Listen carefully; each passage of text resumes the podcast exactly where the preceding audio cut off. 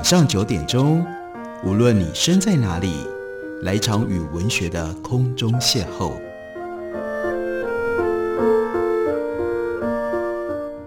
杨照谈书，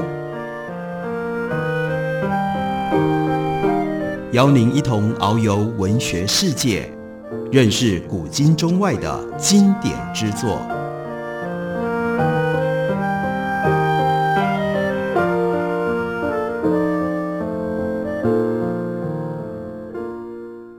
各位听众朋友，大家好，欢迎收听杨照谈书。本节目以台北广播电台 FM 九三点一，每个星期一到星期五晚上九点为大家播出。我是杨照，在今天的节目当中要为大家介绍的这本书，作者是 Shaggy Plucky。他是一个什么样的作者呢？他是乌克兰人，小学到大学的初期在乌克兰接受教育。苏联解体了之后，在一九九六年前往加拿大 Alberta。大学的乌克兰研究中心来研究。二零零七年转入哈佛大学历史学系。二零一三年开始，他担任哈佛大学乌克兰研究中心的主任。他的研究领域涵盖了乌克兰、东欧，还有跟今天介绍的这本书密切相关的是二十世纪的冷战。他的这本书英文原名叫做《Nuclear Folly》。A History of the Cuban Missile Crisis，猫头鹰出版刚刚推出了中文翻译，书名改称叫做《为什么世界没有在一九六二年毁灭》。一九六二年发生了 Cuban Missile Crisis，古巴飞弹危机。这场危机牵涉非常的广泛，更重要的是，这场危机在美国跟在苏联。都是极度机密，所以历史学家必须比对这两方面的机密的文件，来来回回才能够把这个事件的其中重要的场景、重要发生的事件能够说明清楚。我们来看一下，比如说书里面为我们介绍了有一艘苏联的货船，叫做梅契尼克号，在一九六二年，它一如既往的忙碌，首先是把牛群。从印度运到保加利亚，然后去了古巴两趟，运送苏联的武器和部队。第一趟行程是在一九六二年八月八日展开。当时这艘梅契尼可夫号从母港，那就是 Odessa 出发，到克里米亚港口费奥多西亚上货。根据官方文件，这艘船要运送一千两百六十吨的货物前往法国的港口。利卡夫，但事实上，他是要把建设军事通讯中心的设备器材和运作通讯中心的官兵送到古巴去。这艘船在绝对机密的情况底下，于八月十一日离开了费奥多西亚。格别乌 KGB 苏联的情报单位派驻船上的一位上尉，将船员的登岸架一律取消。八月十四日，船长对土耳其当局做了不实的货物申报，然后梅契尼可夫号平安无事地穿过了博斯普鲁斯海峡。不过，当船进入到地中海，朝着直布罗陀而去的时候，发生了一件紧急事故。原来，在离开黑海之后，船上的技师就抱怨他的腹痛，船上的医生看诊了之后，诊断他得了急性盲肠炎，需要。动手术，但医生的选项非常有限。虽然船上并没有人知道船的真实目的地，因为它是载运军事货物，这是最高机密。但就像任何人一样，这位技师他知道官方的货物申报和实际的运载内容存在的落差，而上尉的任务是确保任何人，特别是直布罗陀的英国官员，不能够接近这位病人。透过他来发现船的真实情况，所以医生判断，如果不帮病人开刀，他会死去。他们决定在船上动手术，在上尉跟船长还有大副的合作游说底下，病人同意接受手术。四个医生在船上的练灵室开了四个小时的刀。这练灵室呢，就像我们的中山室一样，这是给船员进行政治教育的地方，手术并不成功，几位医生没有办法割除发炎的盲肠，也没有办法成功的缝合伤口，他们就表示病人需要到医院进行另外一次手术，他的情况正在恶化，但送他上岸仍然不是选项，所以他们就打电话到 Odessa 寻求指示，得到的答复是把病人送上一艘要回到苏联的船只，所以尚未按照命令行事，把病人送上了他们在直布罗陀以外一百公里所碰到的运油船。梅契尼可夫号，花了大概五天才到达这个汇合点，这就表示病人还需要再五天才到得了奥德萨，他很可能会在途中死去，所以这艘运油轮的船长就接到了指示，在最坏的情况底下，可以把病人送到西西里或者是埃及的亚历山卓的医院，但必须要有苏联的官员陪同。以防止医生问任何和这位病人健康情况无直接关系的问题，在任何情况底下都不得将病人留在英属直布罗陀，因为这艘船属于所谓叫阿纳德尔行动，这是必须要绝对保密的。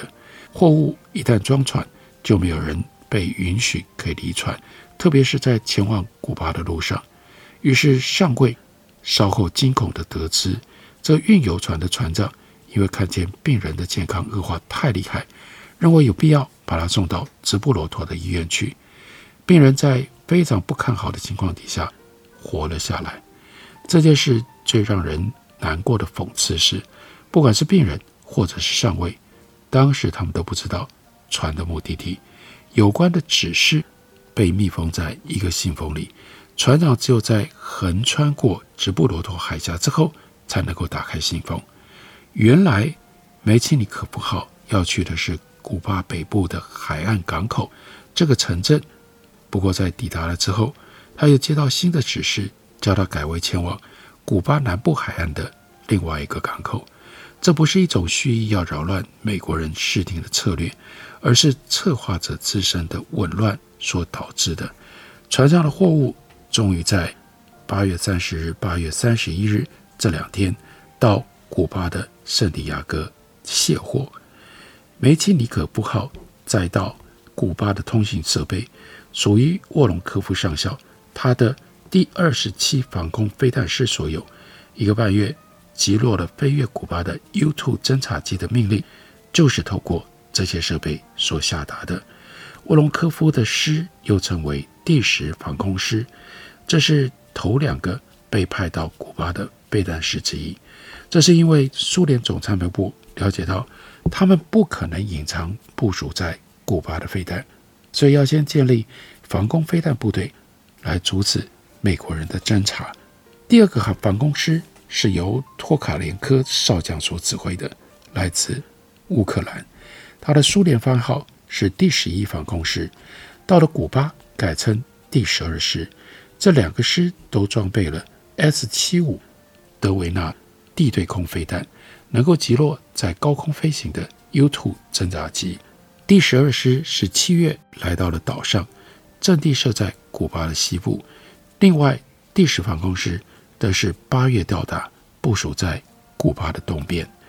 第一批由 S 七五德维纳保护的中程飞弹 R-12，在九月九日。由鄂木斯克号运抵古巴，鄂木斯克号则是日本建造的货船，在前一年才刚交货，价值三百五十万美金。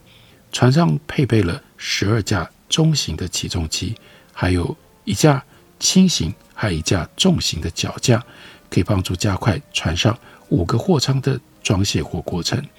鄂木斯克号这次带来了六枚二十二公尺长的。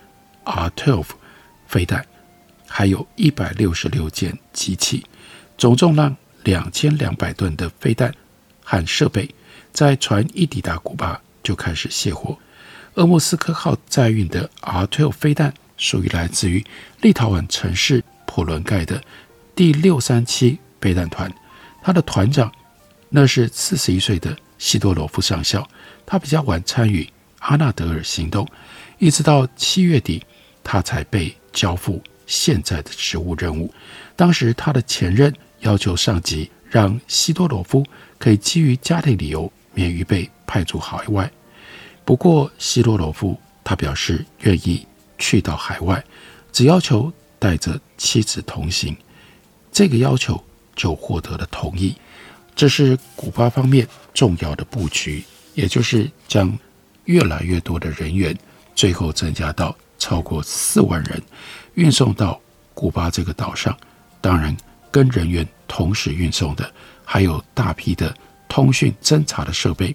另外，最关键、最核心，构成这个危机，称之为 missile crisis，那就是这些飞弹，大批的飞弹也在极机密的情况底下运到了古巴。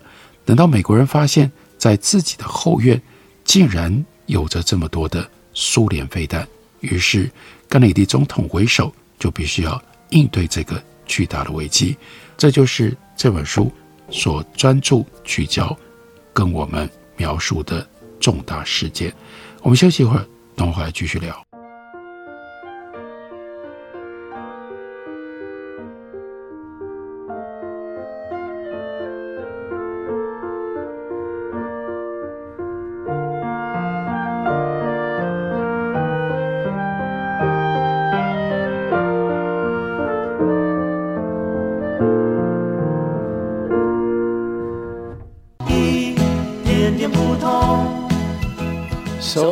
台北广播电台 FM 九三点一，让您跟烦恼说拜拜。大家好，我们是知己二重唱。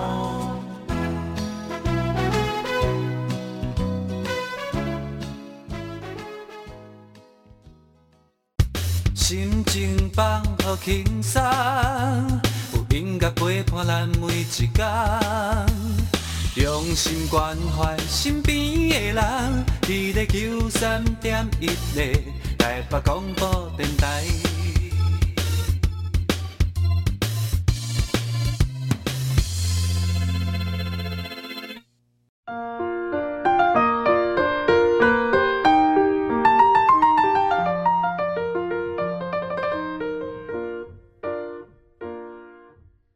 感谢您继续收听《杨照谈书》。本节目以台北广播电台 FM 九三点一，每个星期一到星期五晚上九点，为大家播出到九点半。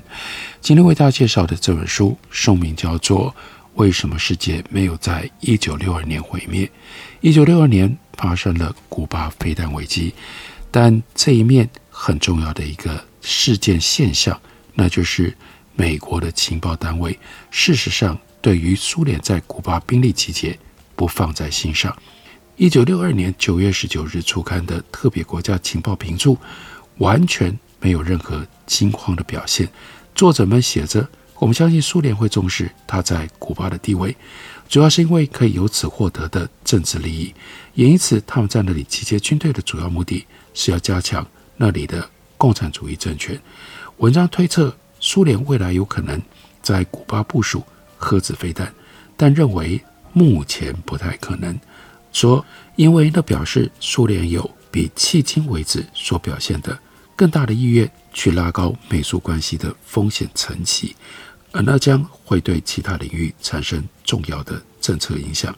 这些中情局的分析师，他们推断驻古巴的苏联军事人员不会超过四千人。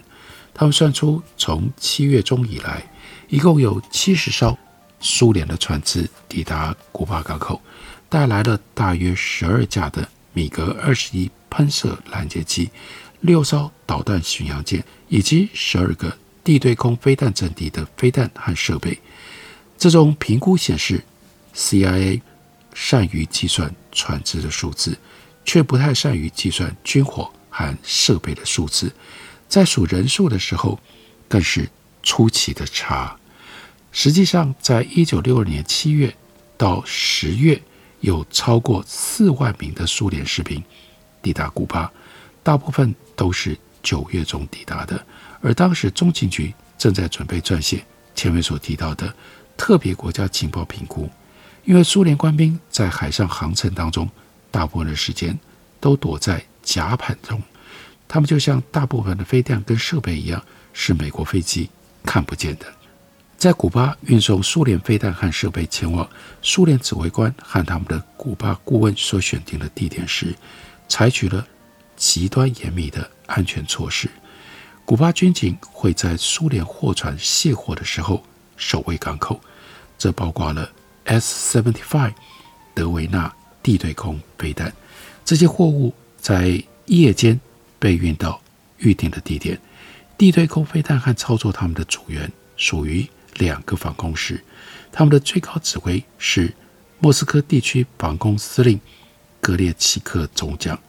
格列奇科中将麾下两个师，各有三个团，每个团有四个中队，每个中队有一个发射场和六座发射台，所以两个师一共有二十四个发射场，还有一百四十四座的发射台。计划是为每一座发射台提供四枚德维纳飞弹。加起来是五百七十六枚。根据一份后来的中情局情报，在八月的第一个星期，建筑地对空飞弹发射场的工作就开始在马坦萨斯、哈瓦那、马里埃尔、翁达湾、圣卡西亚、圣胡利安，还有拉科诺马附近的地方开展了。美国的 U-2 侦察机则是在八月二十九日拍摄到属于第十一防空师所有的。发射场。这个时候，第十一防空师原来驻扎在乌克兰的城市，是由少将托卡连科所指挥。这个师有一名部团长，叫做埃夫多基莫夫上尉。他日后回忆说，团的所有的中队在八月间各就各位，他们构成了一个覆盖从北部开始的古巴西半部的防卫区。他们在战斗当中的任务是保护。两个 R-12 飞弹式的发射场和携带核子武器的伊留申二八轰炸机的机场。四十三岁的托卡连科，他是前飞行员。二次大战当中，他完成了四百六十五次任务，曾经参与五十次对敌机的交战，击落了二十架敌机。他在一九四五年四月被授予苏维埃英雄金星勋章。他被委任为驻乌克兰城市的防空师师长之后，他殷切地要证明自己胜任愉快。事实证明，他还表现对他没有好处。他在古巴将待不了几周，一切都在于他过于大嘴巴。七月二十四日，托卡连科在古巴西部尖端的比纳尔德里奥地区寻找一处适合设置飞弹发射场的地点的时候。他决心要振奋在场古巴军官的人心，特别指出苏联不会抛弃他们的国家。所以托卡连科说：“各位不用担心，苏联人民在古巴受到威胁的现阶段不会抛弃这个国家。就算就在我对你们说话的这个时候，船只已经载着我们的部队来协助你们防卫你们的独立。”这番话让古巴人大为受用。他们就彼此讨论了起来，但是普利耶夫大将却大为不开心。第二天就以泄露国家机密的罪名解除了托卡连科的师长职务，他的军旅生涯也到此就结束了。那些听过他说话的古巴军官被拘留，以防他们会把苏联正在向古巴集结军队的消息进一步的传出去。载运中程飞弹 R-12 的苏联货船，在八月最后的几个星期，陆续抵达古巴的港口。第一艘是厄姆斯克号，它是八月五日从凡赛堡出发，八月十九日抵达古巴中部千里塔市附近的一个渔边渔村。船上载着六枚 R-12 飞弹，还有西多罗夫上校指挥的第。六三七飞弹团的官兵，卡希尔达村蔗糖工厂的码头一次只处理得了一艘船，也没有地方可以存放飞弹和设备，所以西多罗夫和他的人马以及货物就只能够留在船上。根据后来的报告，船上的六枚飞弹最后是在九月九日卸货，这是第一次有中程弹道飞弹出现在。古巴的土地上，这个飞弹师的师长斯塔钦科，他是第一个在古巴欢迎西多罗夫和他的部下的人。他是在七月的第三周坐火车抵达了古巴，而等到西多罗夫到达的时候，斯塔钦科他已经晒出了一身古铜色，他接着长出了八字胡，在很多人眼中看起来他长得像古巴人。阿纳德尔行动的其中另外一个策划者，那是格里布科夫将军，他在斯塔陈科出发到古巴前见过他。然后又在十月的古巴见到了他，他对斯塔陈科的印象很深刻。他说，年轻聪明，就像所有的军人跟军官一样，穿着平民的服饰，深灰色的裤子，短袖格子衬衫。他无疵可寻的军人气势，让人感觉到赏心悦目。西多罗夫立刻喜欢上他的新长官。他后来回忆说，斯塔陈科是。热爱生命、精力充沛和意志坚强的将军，有着优秀的组织技能以及在飞弹部队服役的丰富经验。斯塔陈科他的第一个任务是安排将飞弹设备还有陪同的人员卸下了船只。尤甚于地对空飞弹，卸下中程弹道飞弹的行动要绝对的保密。斯塔陈科他日后就说，卸下飞弹的工作。只在晚上进行，船和港口的灯都完全关上。当飞弹被卸下来的时候，港外的连外道路由特别从马埃斯特拉山区所派来的山地步兵营三百个人守卫。这还不是全部的安全措施，在港口的防御范围内，有新来的小分队人员和参谋部指派的战略工作组、海军舰艇和巡逻艇。保护卸货船只的出海通道，还有从当地古巴人当中特别审查挑选出的渔民，每两个小时特选的潜水夫就会来检查船在水面下的部分，还有在码头附近的港口底部。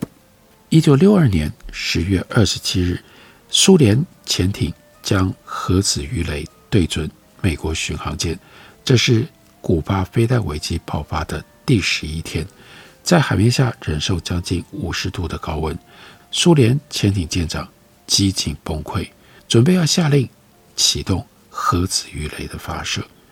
这过程仿佛电影情节般峰回路转，高潮迭起。这发生在六十年前的事情，美苏几乎爆发核子大战。如果有核子大战，恐怕也就会更进一步的蔓延成为。世界大战，在世界都受波及的情况底下，一九六二年，古巴飞弹危机差一点就毁灭了全世界。所以，作为一个史家，作为历史探讨的主题，的确，Plucky 他要认真的问：为什么世界没有因为古巴飞弹危机而在一九六二年毁灭？这是一本非常好看的历史书。它有非常聚焦、清楚所要讨论的各种不同历史与时局的主题。这本书特别介绍给大家，推荐给大家。感谢您的收听，下个礼拜一同一时间我们再会。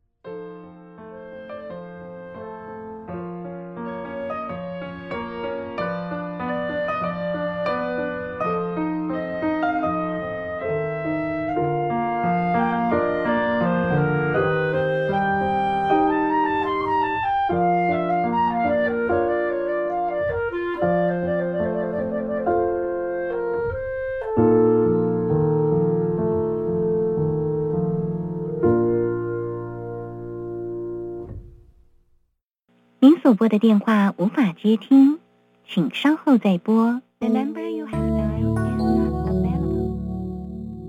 好想找人说说话哦。我在开会，等下打给你呢。需要的时候，怎么你们都不在身边？一九二五依旧爱我，卫福部二十四小时安心专线一直都在。生活没有过不了的难关，珍惜生命，拥抱希望。